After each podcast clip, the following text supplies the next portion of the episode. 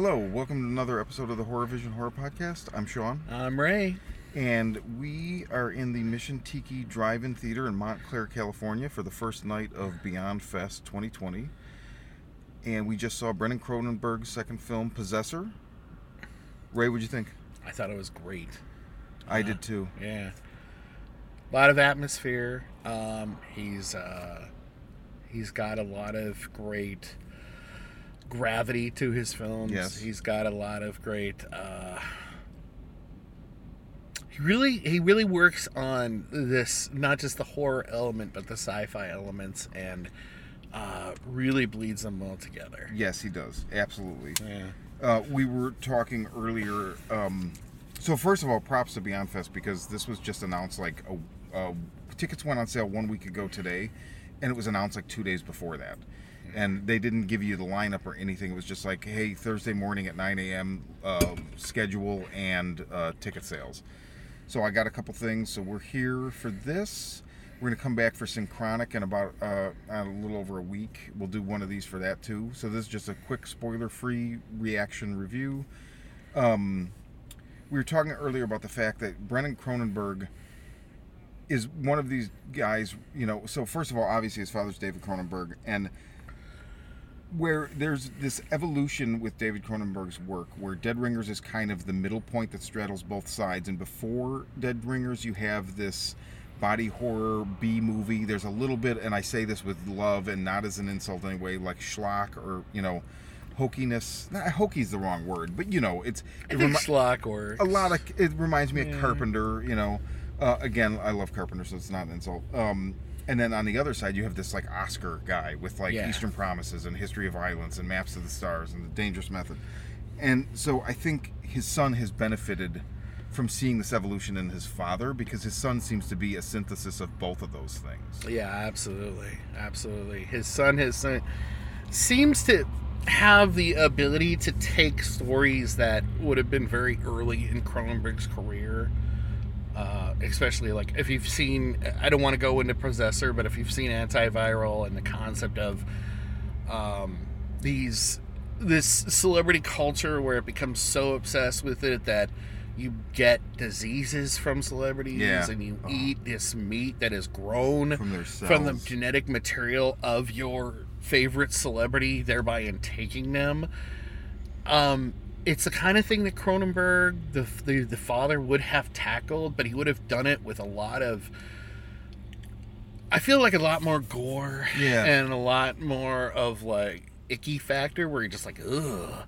And there's there's an amazing um, subtlety and and restraint that, that Brandon shows, and he infuses it with a lot more of emotional gravitas Yes, than his definitely, father does. definitely. And, and you know that's interesting you say that now because I'm thinking before the tonight before the Possessor started, they had a quick uh, clip from him introducing the movie, and it's been eight years since Antiviral came out, and Mm. He said it took him eight years to make this movie. Wow. So, and I, I see that. I see a real, like a huge evolutionary leap. Like antiviral blows me away, right? Yeah. But I see a huge evolutionary leap as a filmmaker from that to this, where this is even less str- stratified. Like I don't know this. Antiviral definitely reminds me of a, like you said, a, a more subtle uh, David Cronenberg movie. Yeah. And stuff he would tackle. This, I don't know what this is. I've never seen anything like this before.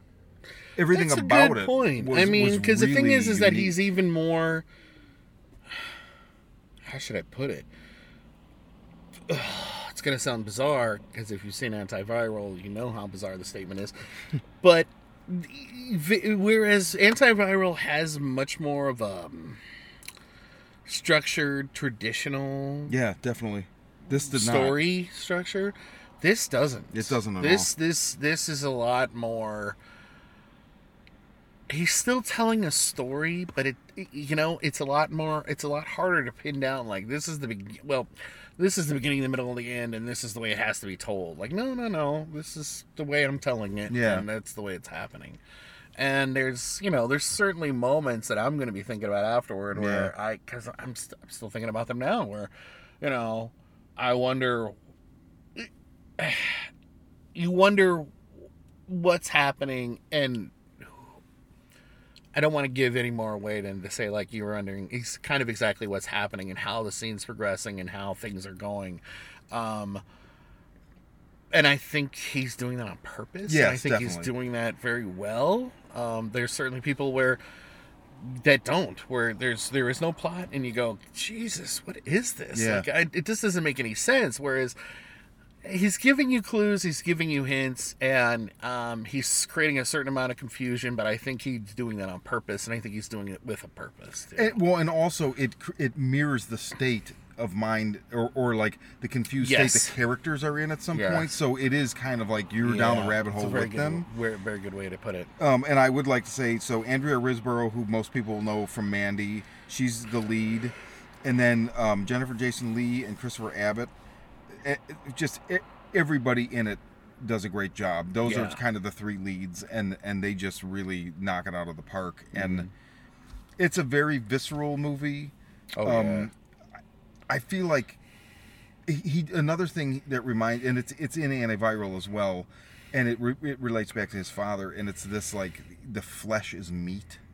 There's a lot Yes. of moments in these movies where I'm like, Yeah. I just feel like, oh yeah, that's right. We're basically just meat, and they remind you of it. yeah, And absolutely. and this is one of those movies where, when it's violent, it's really fucking violent, but not not in like a, a gun battle like Fast and the Furious way. It's like it's a very intimate violence, and so it's it really resonates in a way that's like, oh my god. Yeah, yeah. I, I think another movie that like uh, is in popular culture that I think really surprised the shit out of people, and I remember seeing it and like them going like, "God damn, that movie's really violent."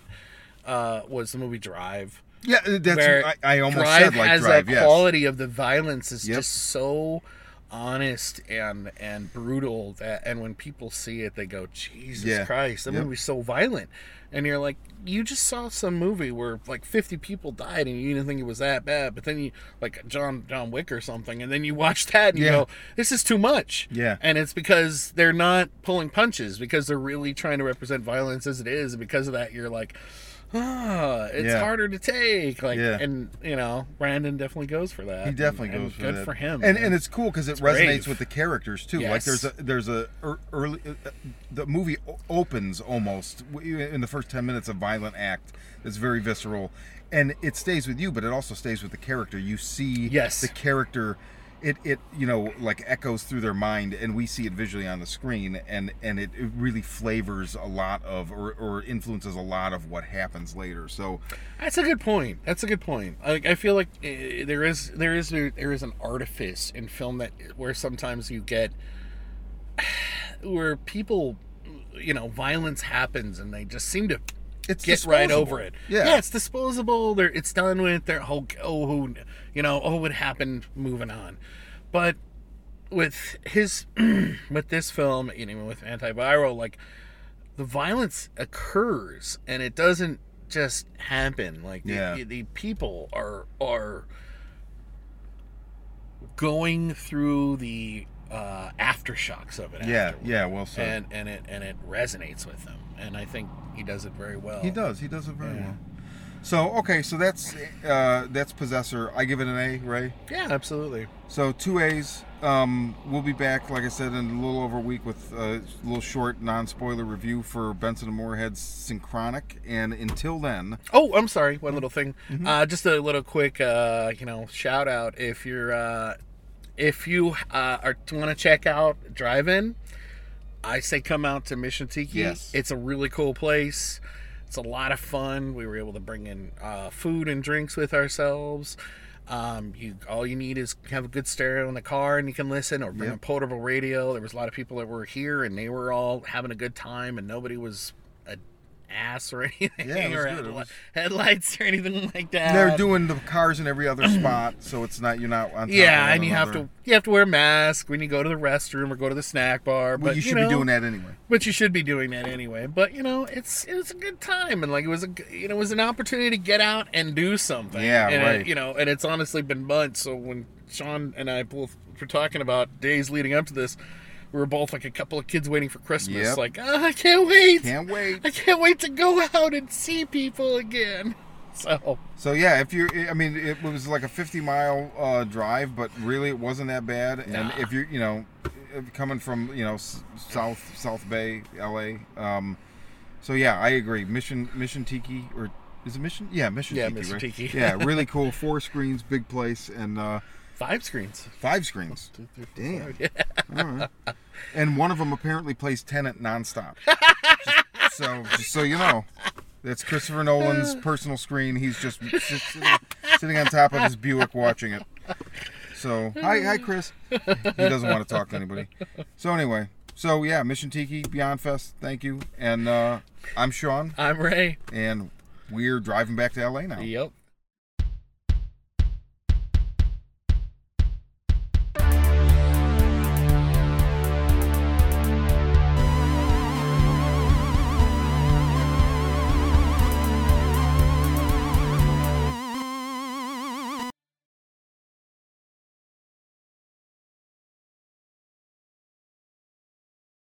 Ah.